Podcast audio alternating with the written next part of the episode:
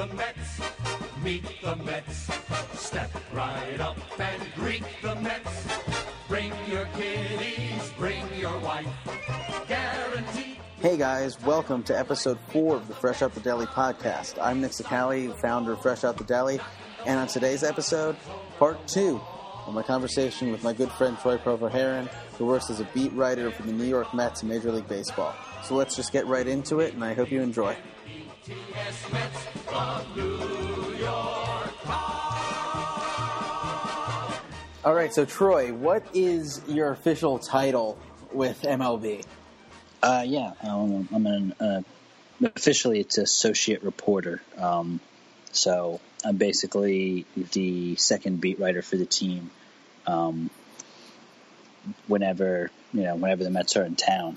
Um, so and and lately I've basically been doing a lot of the first beat writer work because the uh, lead writer Anthony DiComo he's been on vacation. So it's been really exciting these uh, last couple days. It Kind of just take me through your daily routine. I know you don't work every day because you're an intern and you don't usually work when they're on the road. But kind of when there when there's a home game that day, what's your daily routine look like? What are you doing? yeah, it's uh it's crazy. Um, baseball is such a like a it's such a all day thing to cover. So uh, basically, I leave my place at 2 p.m. Uh, for a seven o'clock game is basically when they play the most. So that's what I base it on. Um, get there at around 2:30. Clubhouse opens at 3:10, so you go in there. All the guys are kind of hanging out. You talk to whoever you want. Terry Collins talks at four uh, to the media before the game.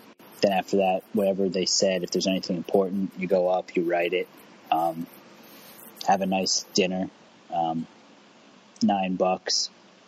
Can't ever argue about that. It's always good. Um, Stadium food or better than stadium food? oh, much better than stadium food, and I get to expense it. So I'm basically eating really good food for free. And you can never complain about that.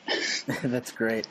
Um, and then game starts. You know, cover a game just like you ever would, and then you head back down. Clubhouse is open again. Terry talks again, and uh, you usually wrap up at around one o'clock in the morning. Go to sleep, wake up, and start it all over again. How many people are up there in the press box with you? I, I'm guessing it's just you're within the main media press box where you know ESPN would have their co- person covering it. Yeah, Adam Rubin sits in the seat below me for ESPN. I'd say there's like 30 guys if I had to give an estimate, um, which is actually a lot less than I figured it would be for the New York media. But um, some days, like I remember, you know, a few weeks ago when Harvey, when Matt Harvey was having that terrible stretch, and um, he had that really good start to kind of break out of it. That media scrum was insane. I felt like there were a hundred people surrounding Matt Harvey. I kind of got lost and jammed in there. I'm pretty sure my feet weren't touching the ground. I was just kind of levitating in the huddle. That was wild. The media, the media scrum can get pretty uh, wild sometimes, but um, for for the most part, it really isn't as bad as I thought it would be here in New York.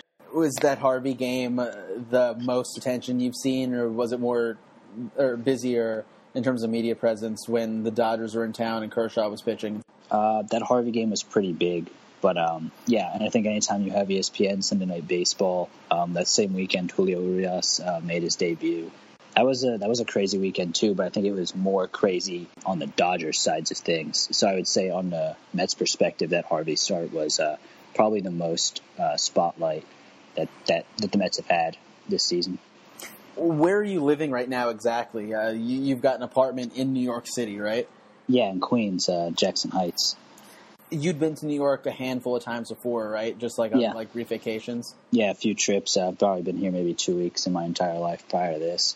City life's pretty awesome. I, I say I love it, but I could never live here. Um, it's way too busy. There's too many people, and it's it's it, it's crazy and it's fun, and every day is something new, and you know all of that. But um, I, I I like cities, just not cities this big. Yeah, you picked the biggest city in the country to kind of go and explore, but I, I can't. You'd never really lived in a, a big city like that before, so it's got to be a pretty cool experience. yeah, I mean it's a it's a whole lot of fun. Um, food here is so good, um, and and really it's it is such a huge city. When I was picking cities to intern in, I figured why not try and try and get the biggest city you can, um, most exposure, most kind of pe- m- most set of eyes looking at my name. Um, I figured there's no way that could hurt, and so far it hasn't. So um, I'm honored to be here. Last summer, you interned with MLB also, and Mm-hmm. if I'm not mistaken, you did a pretty much you had the same role, but with the Yes. Rays in Tampa. Yes. So, what's kind of been? Have there been noticeable differences between when you lived in Tampa and you lived in New York, and kind of not only your lifestyle, but the way the teams act? Because Tampa is one of the smallest markets in the league, and they don't have a big turnout. And you go from one of the smallest markets to possibly the biggest market in the league in New York. Yeah, uh, the simple answer to that is everything is different. um, you know, in Tampa, you could they they did so many things with their roster, and they did so many things and all these analytics, and you know, I thought I always thought you know some of that was really questionable, but nobody cared because there are six thousand people showing up to your stadium. If you play bad, nobody boos; they just leave. In New York, every little aspect is amplified, and it's nitpicked and they I mean they over this course of stretch where the Mets haven't played well, they've booed every game. They've let them hear it. Everything means something even though we're sitting here and it's in June. Everything everything is taken to the highest level and um, it's something that's really been you're right. Over the last two summers I've gotten to see two completely different environments and it's been something that's really been interesting for me to kind of study and uh, you know look at. Yeah, I didn't. You, you mentioned it. I hadn't really even thought of that aspect of it, but that uh, you can get a sabermetrics based and a manager that might be able willing to take more risks or kind of experiment like that in a smaller market because you have uh, 900 fans there instead of 20,000 on uh, like a given day. Maybe that's why bigger markets like that tend to go with veteran managers like uh, Terry Collins as opposed to a young rookie manager last year, like you saw with Kevin Cash. Yeah, I mean, I think that can be a part of it, but I also just think that, you know, a veteran manager and a guy who's been in baseball for so long, like Terry, you know, listening to him talk, his experiences, when he got here to New York, he was prepared, he was ready. Um, and I think that's something that's important in a huge market like this. A guy like Kevin Cash, I, I think, and I like Kevin a lot. Good guy. I think he is a really good manager. I think he would have success in a big market, but the risk is, is that they get torn apart in this city. That maybe they couldn't handle the pressures of being here and every game mattering, even though they don't always matter. But Terry, um, he's been around baseball for a really long time, and he's been to a lot of places, and so this isn't new to him. And he's always prepared for whatever fans, and critics want to throw at him. Do you have a, any sort of rapport with any of the players or the managers on the team this year? Uh, is there anybody that kind of connects you and jokes around with you, or is it kind of a strictly professional relationship? You know, I've only been here in New York now for maybe you know a little less than a month at this point, so I haven't really gotten to that point yet. Um, there are guys I'm comfortable around. You know, the Mets have three guys who played in Tampa last year: Asdrubal Cabrera, Rene Rivera, and James Loney. That I'm comfortable around. That I think you know they remember me from last year, so we have that kind of familiarity, and that's nice. But in terms of other guys, um, I think eventually, if you cover a team long enough, you always get to that kind of level. But as of right now, you know, I've only been here for a month, so it's kind of I'm still kind of getting my feet wet. Right. And so, did you have? So you did have players like that on the Rays last year that you kind of had a little better relationship with than uh, some of the others. Yeah, uh, you know, Steven Souza Jr. was a guy I always liked talking to. Um, you know, the way he thought about baseball and the way he was always willing to um, talk even after bad games. Um, somebody I really respected. Um, and he was just, you know, before the game, he was always a fun guy to kind of talk baseball with or just talk, you know, anything with. Um, he's a pretty funny guy. So he was somebody that I always kind of liked talking to last year. I remember that one game where you sent us the clip of him hitting BP last summer, and you said that it was the farthest ball you've ever seen a human hit. Yeah. you just Yeah. like sent us a video in the middle of it, in the middle of the day, like in July, and you're like, "This ball was like absolutely crushed." Yeah, he was a, a strong man. He's got a lot of power potential, but um, he's a good guy. Do you have any players that you have a bad relationship with? Um, I wouldn't say bad relationship. Um, You don't have to give specifics if you don't want to. no, no. I, I mean, I wouldn't say bad relationship. I, I try to always keep, you know, my reporting in a way that I'm always going to write the good and the bad. Um, and that's something that I think a player should respect is that I'm never just going to come after you and attack you because I don't like you. I want to give people, you know, their praise when they performed well and, you know, when they don't, you, you deserve to, you know, be talked about. And the best thing you can do is bounce back and show that that was a, you know, a one-time thing. Um, but there are guys that, um, I necessarily didn't like or, um, I didn't like the way they went about their job, um, and their, um, interactions Responsibilities. with, and well, their interactions to the media. Um, there are guys like that that I that I didn't like. And, uh, I don't want to name names because I don't want people to, you know, get the wrong impression of people. But there are guys like that who um, who probably think you know they're a little bit entitled or you know deserve more than they deserve. I think as another member of the media, I mean, I have a completely different job than you. I work in a very small town for a newspaper. We're weekly, and we interact with the same people over and over again because in a town of 5,000, it's hard to get more than like three people that are knowledgeable about a certain topic. So if you have, you know, some a story about farming, you have your three sources of farming that you talk to every time. But I think everybody in the media, it's not that you dislike or like somebody, but there are people you don't dislike or like them because they're good or bad people. You dislike or like them because they give you good things to work with or not for your stories. Like you could, uh, somebody could be the nicest person in the world, but if every time you interview them, they give you absolute crap answers and they don't tell you truthful things or they're just bullshitting you the whole time, you don't respect. You start disrespect, like just not respecting them in your head. And the same thing goes with somebody who gives you great quotes. They could be an asshole in real life, but if every time you talk to them, they give you something you could work with and they talk to you and they're willing to talk, you tend to give them more coverage. And in your mind, you tend to like them more because at the end of the day, your job is what you're there to do. And you're not there Yeah. to really make a relationship with somebody. You're there to inform people of uh, something that they might want to know. Yeah, I think you know for some guys, uh, it even goes beyond good and bad quote. It just the way you treat people in the media. Um, you know, I, I always try to be respectful of a player, um, and I feel like in in that I deserve to have that same respect shown back to me. And there are guys who just don't want to show that respect back, or there are some players who just feel like our job isn't important.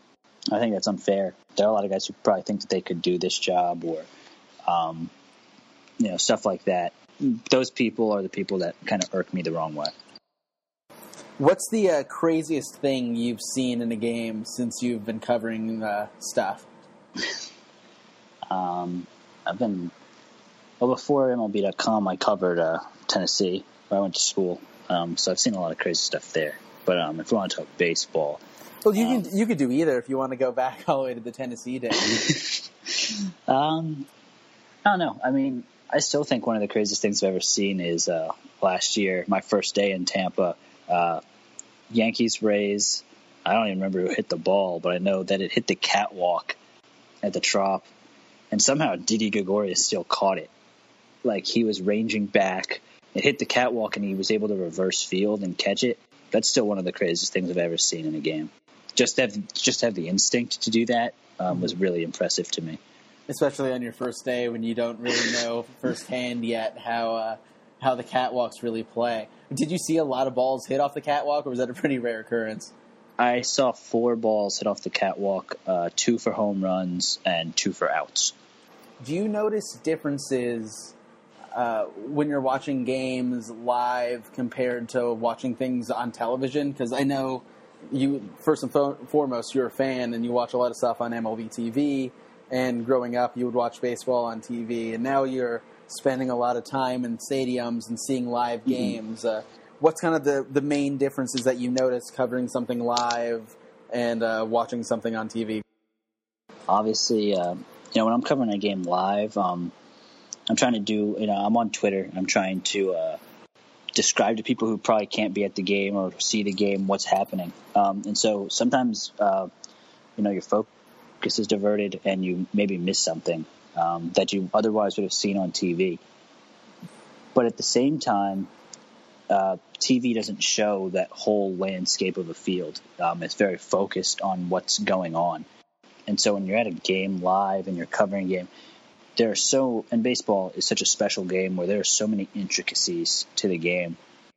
And to be able to see plays unfold and how they work out um, understand why things happened is really to me what i think makes beautiful baseball such a beautiful game.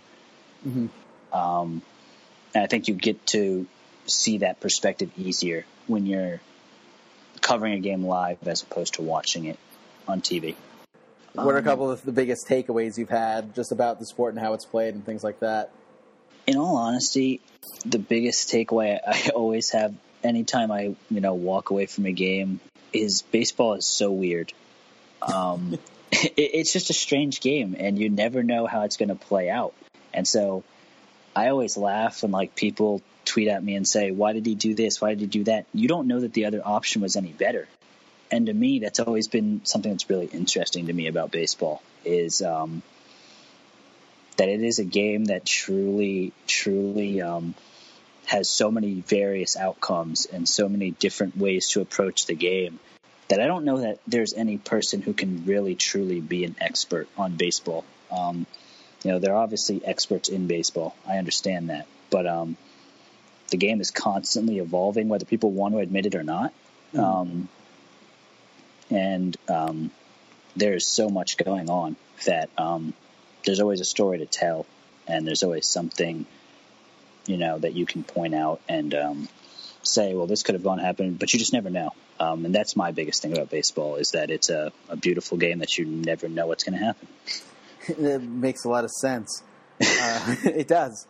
Uh, is there anybody that uh, in your job the last two years, anybody in the media that you've met that you really enjoyed meeting, or somebody that you kind of looked up to before you got the job that you met them in person and you were able to have a conversation with them, and you know it was just kind of like a cool moment. Oh yeah, I've gotten to meet uh, countless uh, people. Um, in Tampa last year, um, a guy named Roger Mooney, who used to work for the Tampa Tribune, uh, their paper went under, but um, tremendous guy. Um, it was always a blast to uh, be around, and he really helped me um, learn so much about the Rays and um, helped me kind of get on my feet quickly there. Um, he accepted me from day one, and it made that transition to covering Major League Baseball for the first time so much easier. Um, so I, you know, thank him for all of that and respect him for that. But um, in terms of guys that I grew up idolizing, um, I'll never forget uh, last year Boston came to Tampa, and um, I'm a big Red Sox fan. So my entire life, I've read Gordon Edes um, for ESPN and Boston Globe, and um, Gordon made the trip to Tampa, and I actually was covering Boston that weekend because the uh, MLB.com reporter couldn't make it to Tampa. So I kind of got to talk to Gordon um, after a game one day. He walked me out of the stadium. We talked like 25 minutes. Um, it's still uh, the coolest thing that's ever happened to me in journalism. You know, to, to be able to talk to a guy that you grew up reading, and you know him being one of the guys that made me want to do this, um, that was incredible. That's still one of the coolest moments of my life to uh, get to do that. That's really awesome. Did did you uh, get to that opportunity to talk to any of the players on Boston when you were covering uh, Tampa? Kind of like the players that you would idolize growing up. I did. Pedroia was hurt that series. Dustin Pedroia is my favorite player um, in all sports, so that was kind of disappointing. I talked to Mike Napoli because he got ejected from the game for arguing balls and strikes. Um, Of course, I'm sure it was actually a strike. he was pretty animated that day. And I actually uh, I talked to David Ortiz, who obviously, if you're a Boston fan, uh, that's that's a guy that you uh, love. He uh, gave me the most interesting answer I've ever heard, ever, ever. You know, Chris Archer is a really good pitcher in Tampa, and uh, for some reason, though, David Ortiz just lights Archer up. And they hate And, each um, other. Yeah, he just lights Archer up. And so I just asked him, is there any reason why, uh, you know, you think you hit Chris Archer so well? And David just smiled and he looked at me and he said, because I'm a bad motherfucker too. um, greatest answer I've ever gotten from any question I've ever asked. Um, that's probably easily top five journalism moments of all time right there. That's like a, the perfect David Ortiz quote too. Yeah. because he, he likes throwing the f bombs around, and you could just picture him saying that in his accent and like being all smiley and happy. Oh yeah. It was uh, it was uh, very entertaining. And did you ever cover high school baseball when you were in Tennessee? I did. Yeah. How different was writing game recaps for the high school compared to writing game recaps for college and writing game recaps kind of for MLB like you are now? you know, at the major league level, all of these guys, they've been through, you know, obviously, they've been talked to so many times. They were the best high school athletes. Um, they were really good in college. They were really good in the minors. And they're, whether they're performing good or not in the majors, they're still really good baseball players. Um, so they know how to um, talk to the media. Um, they know what to say and what not to say. Rarely do you ever get a guy who says something way out of the blue um, Mhm. or you know fires at somebody unless it's just a real raw emotional moment but at the high school level those are kids who for the most part never get talked to you know they never get exposure so you either get one of two ways you either get the kid who has no idea how to talk and he gives you four or five word answers and he's basically useless or you get the kid who is really entertaining and he uh, um, is really excited about the moment to be talking to the media and uh, takes advantage of it. And um, that's something I kind of miss is just that kind of conversational attitude that high school kids have. It's interesting because when I cover high school sports, we always talk to the coaches. After every game, we talk to the coaches. We get comments from them. But a lot of times, we keep the kids out of it, and I always feel like that's kind of unfortunate because it, once you start connecting to the kids and the athletes that you're covering, it makes the games a lot more enjoyable. Once you kind of learn the personalities of the kids and the coaches, you know, when your favorite kid hits a three pointer or hits a home run or a double, you get really, really pumped up, and it's hard not to root for the team to win. Yeah, I mean, I kind of have a personal rule about covering high school. I'm 100% okay with talking to the kid about a good moment. You know, if he wants to talk about his, you know, how he, you know, helped the team win and stuff like that, I'm Mhm. more than okay with that. I don't want to, I'm, I'm never going to attack an 18 year old kid. I'll save the hard questions for coach. He can answer them. I don't, I don't, I don't feel it's right to attack a 16, 17 year, 18 year old kid for a mistake he made.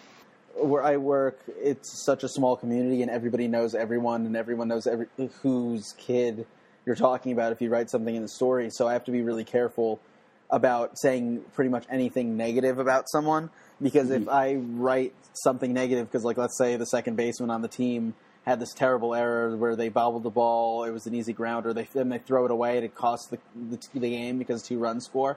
If I write it, like I have parents kind of call me and come up to me and say like, you know, I felt like you really harshly criticized Jonathan there. I, I felt like it really wasn't his fault, and you kind of pinned the game on him. And you got to be really careful with the way you word things because you have to give the game story, but at the same time, you don't want to blame a kid. How was it kind of covering it in a bigger area, like because you were doing it in Knoxville? Yeah. Yeah. So how, how was it? Did you kind of have to fight the same thing? You know, angry parents saying that you talked bad about their kid and things like that, or was it because it's a bigger area and uh, you're covering uh, more than just one team at a time? Was it a little different? Uh, yeah, it's a little different. I mean, obviously, it's you know a bigger city, so there are more teams to cover, uh, more players, and you know, weirdly enough, we don't have. And we obviously have parents who will call and complain and say, "Hey, you know, I, I didn't think I, I didn't like what you said about him or her." But really, most of the time, we have a lot of people complain saying that we cover uh, the other team too much, or we cover one team more than the other team, and that's not fair. You know, we're all Knox County schools. Oh, I get I get that all the time too, but because we only cover one school, we cover all of the sports. So like in the su- in the spring especially, which is like the last semester that we just had, we had baseball, softball, girls tennis, boys and girls golf, track and field, and we had trap shooting. And every week you have somebody calling and saying like I really feel like the track team isn't getting enough coverage or I feel like the softball team isn't getting enough coverage. And it's just funny because well, if everybody's calling and saying that their team isn't getting enough coverage, then I guess everybody's getting a fair amount of coverage. but like, it's so hard to tell the like people like, look, lady, your team was on the road three times last week, and the tennis team was at home five times last week. we obviously wrote a little more about the tennis team because we don't cover road games either because we we're a really small newspaper and we can't go out and drive, especially in Minnesota because uh, you know where you are, all the schools are kind of close together, kind of like it was Yeah. in South Florida where we grew up. But in Minnesota, towns are so spread apart that in St. James, the closest school to them is like a 15 minute drive. And then if you're going the closest to that, it's like a 45 minute drive. And sometimes they have road trips that are an hour and a half away and it- it'll be a conference game. It's just like that's what happens because you don't have that many schools around in the area. They're all isolated.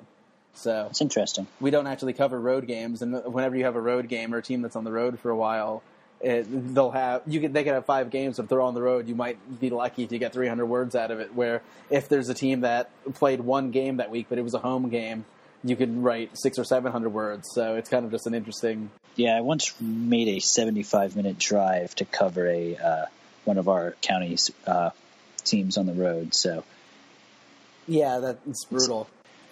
Do you find yourself rooting for the Mets now that you cover them and kind of feel like almost like a Mets fan? uh, I wouldn't say rooting for them. I mean, obviously, because it's a one summer thing, it's a one season thing. You know, inside, I want them to do well just because I want to be here as long as possible. So it's for selfish reasons. Um, you know, I, want to cover a playoff game. I want to, I want to cover the World Series. I think that's uh, something that everybody dreams of.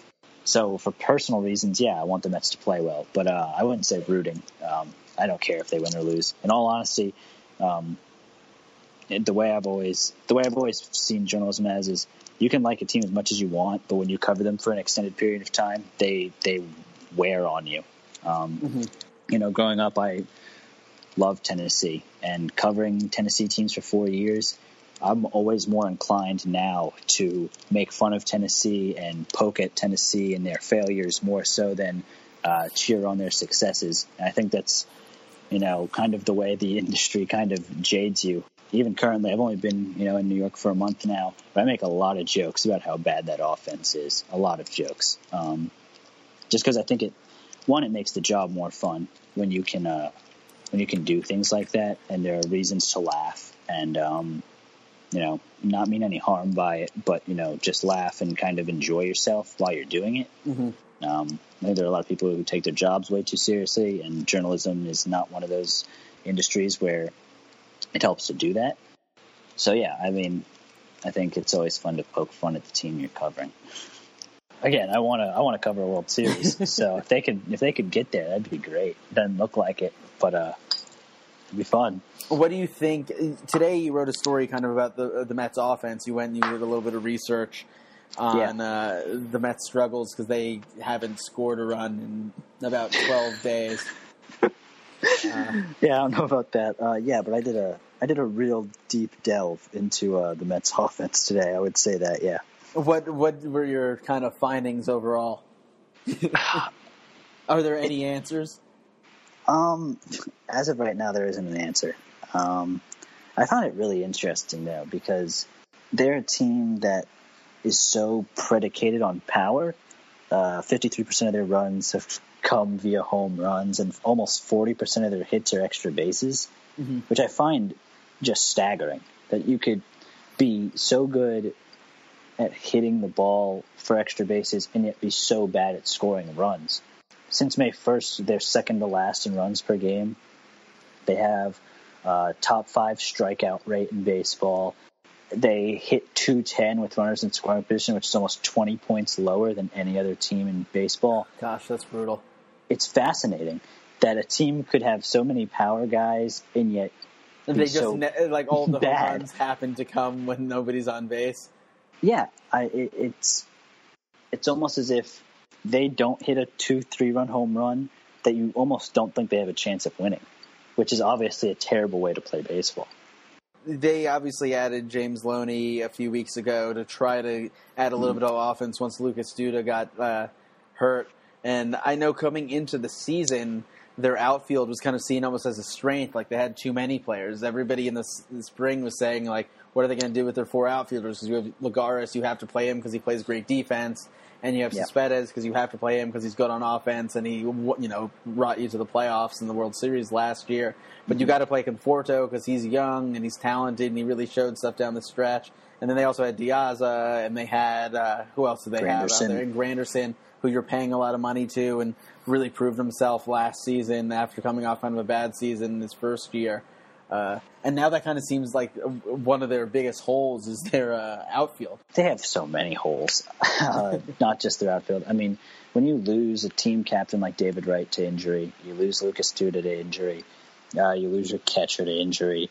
Um, you know, Neil Walker was hurt for a while. Wilmer Flores was hurt for a while. They've just been plagued by injuries. Um, and then you add on the fact well, Juan Lagares is hurt now with a partially torn ligament in his thumb.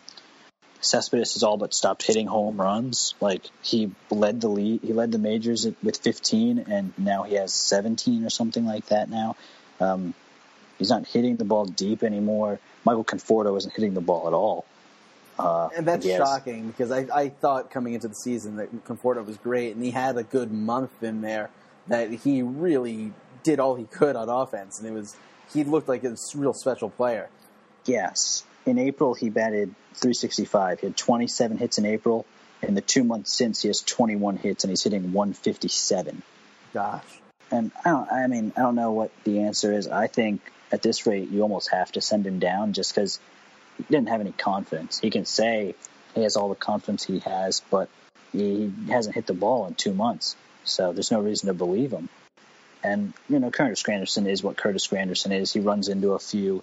You know, he's a pretty professional hitter. He's not going to give you a high average, but he's going to do everything he can to try and you know be a good leadoff hitter. I have no problems with Curtis being there. and he, Um, he's got to be probably one of the. I think he's probably one of the most experienced guys that they have in that team because He there is, are a lot he is young their most experienced there. team.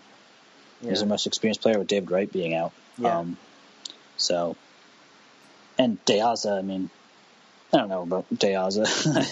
He's interesting, uh, but he can hit, but they just don't have any place to put him. And um, they have a lot of things that they have to figure out in a very short amount of time because the Nationals don't look like they're going to lose any games anytime soon.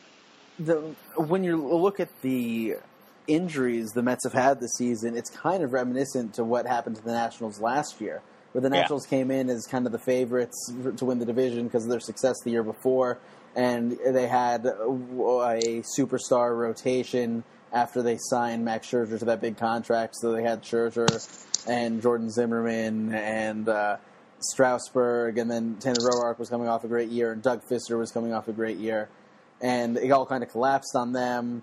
Uh, you had Ryan Zimmerman and Jayson Werth getting hurt a bunch of times. You had uh, Ian Desmond playing bad defense all of a sudden for the first time in a while at shortstop, and it's kind of similar to what happened to the Mets this year, where they had, they came into the season with this great rotation of uh, starting pitchers who, for the most part, played well, but not exactly to the expectations.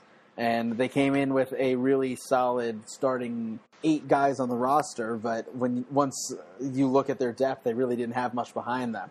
in all honesty, I don't even know how much these injuries play a part in all of this offensive struggle because David Wright is not the same player he was in 2008, 2011. He's not that guy anymore. No, he's a 250 hitter with serviceable pop, but that's about it. And Lucas Duda, he's another guy who would probably maybe add to the problem right now is a guy who hits a lot of home runs but strikes out a lot Doesn't really draw walks. yeah, I mean, look, I I think you can say everything you want about the Mets, but my biggest thing that I've been thinking and saying is they are, you know, they're six games behind the Nationals now, and you know, I, I think today for the first time they were behind the Marlins, right? yes, today for the first time they're so they're sitting third place in the National League East. But even with that said, over the last month, all of June, they have played almost as bad as baseball as you could hope. Uh, none of their their starters haven't been great except for Syndergaard and Colon, um, and their hitting has been atrocious. And yet they're only a game out of the wild card, and so they can't. This is rock bottom. I, I, I firmly believe this is rock bottom. They can't get any worse. So even in this current situation they're in, where they're looking to heaven for answers, they're still in a pretty good space because they only have so only have up to go here. Do you see them making any moves in the coming weeks? Uh, I know we're still a month away from the trade deadline, so that's not necessarily on the radar. But do you see it, whether it's a free agent signing or calling, maybe promoting a prospect or dealing a prospect for uh, somebody that might be on the market? Yeah, I mean, look, they're going to do something. They're not going to sit here and be this pedantic offense. Um, so whether it's calling up Brandon Nimmo from AAA, their number four prospect, there are rumors now that they're at least interested in uh, signing Jose Reyes, who is just designated for assignment by the Rockies. Which brings Yeah. up a whole lot of personal problems, but at the same time, he was a really solid player for them for years before he uh, got his contract in the, for the Marlins. So a reunion might make a little bit of sense, at least bring in a familiar face.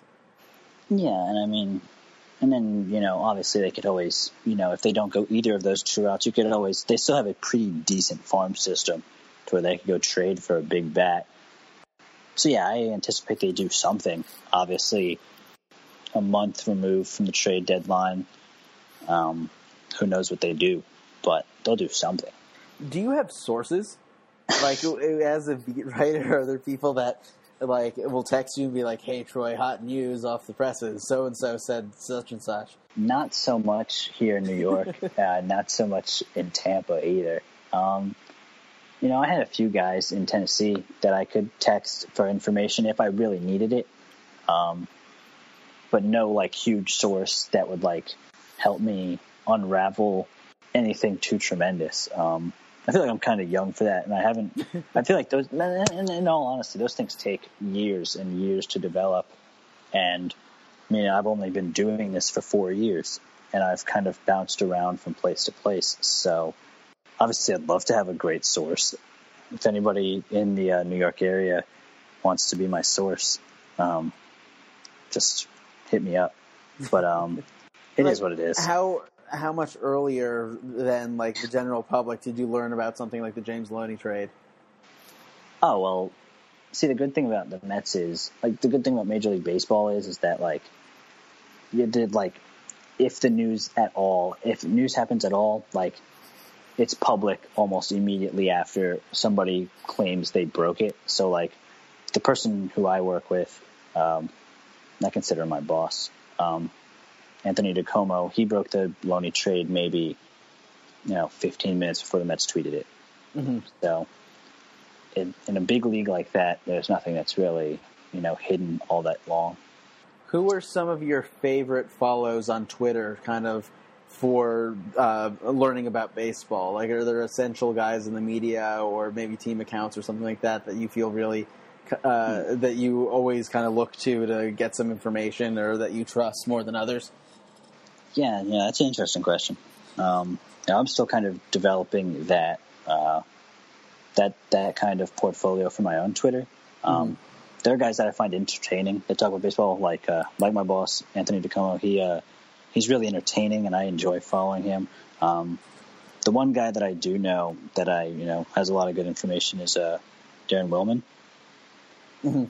For uh, he does Baseball Savant and uh, Statcast for MLB.com.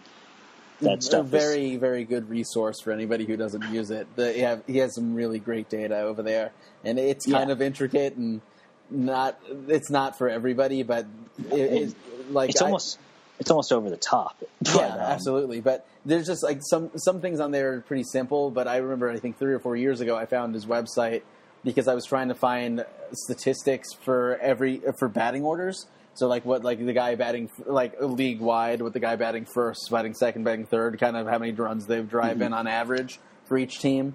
And he, I looked it up, and after searching Google for a while, I found it on his website, and there's just a lot of cool stuff on there. yeah, I mean, if you love baseball and you're, you know, intrigued by numbers, it's a it's all of that. You know, is so interesting, and you know, I personally I love the uh, inundation of Statcast that Major League Baseball is doing right now. Um, to me, I think it makes baseball so much more entertaining to just see how hard somebody hit a ball and how fast it was going off the bat, or uh, you know how far a ball traveled immediately to know what that is. Um, that that makes the game so much more fun for me personally. How often do you interact with people on Twitter, like kind of your followers or people in the New in the New York area that they'll see that you tweeted something about the game or that like you know somebody hit a home run or something like, and they give a response. How frequently do you kind of have the opportunity to interact with them, or do you try not to? No, I mean, um, I'm. A, I feel like I'm at a point now where you know I basically just have about 1,100 Twitter followers, so I don't have this huge following, and because of that, um, you know, I embrace the people you know who want to talk to me. If you know you have a really good question, or if you're just you know you want to learn something or you want to know what's up, I'll, I'll always answer. Um, I am. I'm always willing to talk to people. Um, sometimes I there's certain people that have all I've already gotten into serious like several tweet conversations with while I've been here. Um, I think it's fun, um, and I'm always willing to you know help people understand what's happening, and um, you know I like talking to people about baseball, and so Twitter's just another way to do that. I think out of our friends, you were the first person to really be into Twitter, uh, if I remember right. Yeah, I've always been really big into Twitter. I love its uh,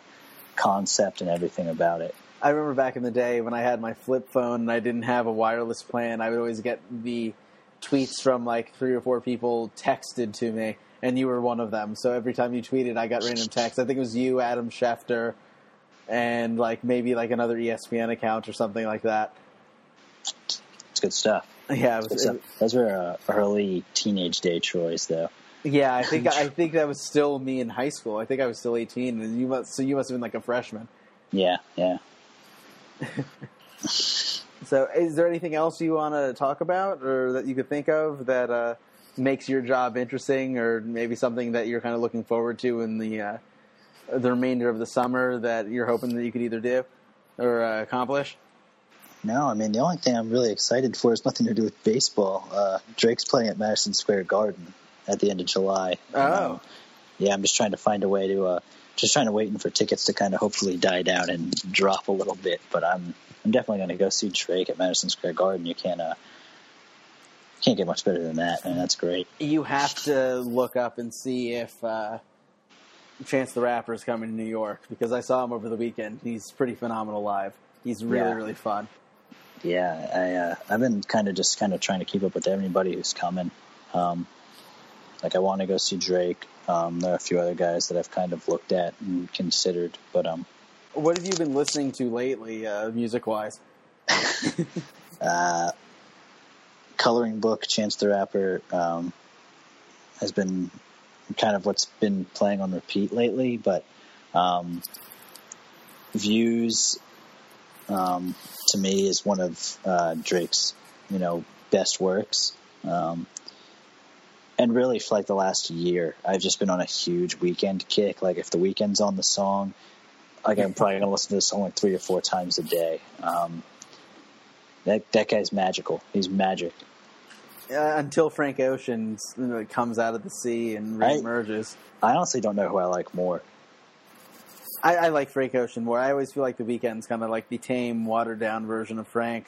But at the same time, the Weeknd produces so much more music. It's hard to uh, wait for Frank to come back. Do you want to tell people uh, once again uh, where they could follow you online?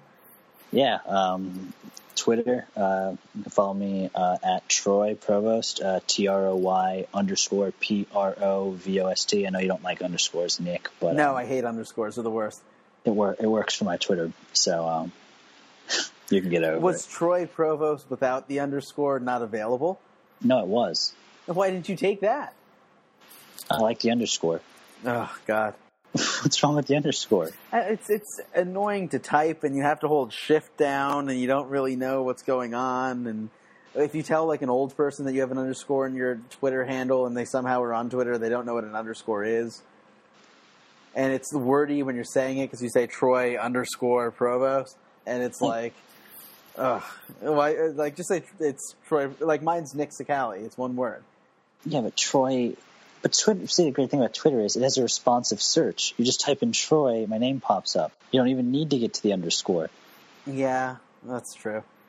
Speaking of which, I did change the Fresh Out the Deli Twitter to out the deli instead of Fresh Out the D. I'm very excited you did that. Did, did you not follow us just because of the name? I think I just forgot. In all honesty, Well, now I think you're follower number eight on our Twitter account. yeah, we're, we yeah, you got to start somewhere. We're gonna build. We're gonna build. I'm excited. I'm excited to be part of the team and uh, to to get this thing on rolling. Yeah, whenever you want to write, just send something, even if it's something short. It doesn't have to be that long. I, I've been meaning to do it for so long, and I I would think of things like I have like a list in my phone of just like things I want to write. And see, the thing is, like I write so much sports that like when I write something other than that, like when I'm not working, I just don't want to write sports. Uh-huh. I feel like it kind of burns me out. Um, See, that's why Right. that's why I, I like my blog because in my normal job I'm doing so much little stuff in town, like covering like small events or like city politics or like somebody's birthday or something like that. That I don't have the opportunity to, even if I'm writing about high school sports, I don't have the opportunity frequently to write about professional stuff or music and things like that. So that's why I, I kind of made the blog.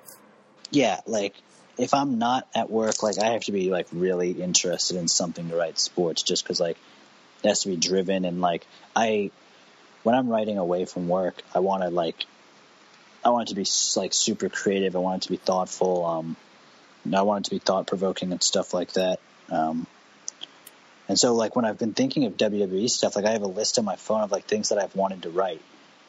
Um, and I just like haven't gotten like a creative kick from any of them. And then when Ambrose won that title last night, I was like, oh man, you know, I have to I have to do something. And I, stayed up for like an hour and a half before I went to bed, just thinking of ways to put it into words. But I'm excited. Um, you know, I have a few other things that I'm thinking about.